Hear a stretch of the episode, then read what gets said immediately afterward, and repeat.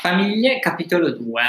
Nell'ultimo podcast avevo parlato della definizione di famiglia e di tutto ciò che, questa, che questo termine implica. Per continuare su questa linea bisogna, è importante ricordare che non bisogna generalizzare nel definire una famiglia, in quanto eh, le generalizzazioni vanno a scapito delle forme di famiglia alternative.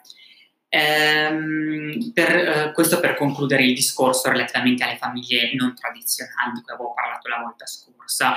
Inoltre, nel parlare delle famiglie sul piano eh, socio-storico, è importante sottolineare la frequenza di ineguaglianza nella distribuzione del potere tra i due sessi all'interno della famiglia e questo fa riferimento ovviamente alle famiglie tradizionali composte da due coniugi, un, un uomo e una donna.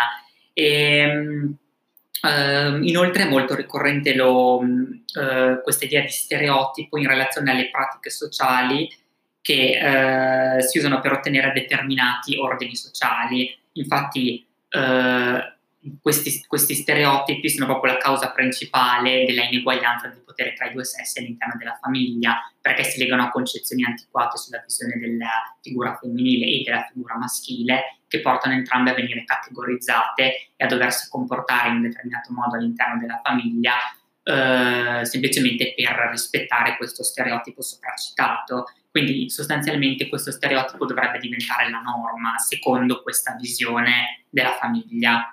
Inoltre l'uso stesso del termine famiglia è controverso perché eh, l'idea di omogeneità potrebbe essere vista negativamente dalle famiglie alternative, eh, perché secondo molti studiosi contemporanei che eh, vedono positivamente l'idea che le famiglie non tradizionali siano costruite effettivamente famiglie, il termine famiglia sarebbe indice di trasformazioni sociali, per questo dovrebbe rimanere tale. Anche le famiglie non tradizionali dovrebbero essere definite famiglie proprio perché starebbero a indicare queste trasformazioni sociali e quindi il termine in pratica deve cambiare sulla base di questo, eh, non dovrebbe essere utilizzato un termine diverso.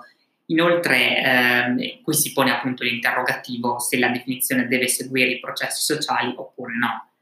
Inoltre, per concludere questo podcast, Uh, è nel 1926 che uscì l'articolo di Burgess che si lega al concetto di, uh, di famiglia, tratta proprio l'argomento della famiglia e uh, qui viene definita come un, un'unità di persone in interazione reciproca, una definizione che nel successivo podcast andrò poi a, a approfondire maggiormente continuerò a parlarne.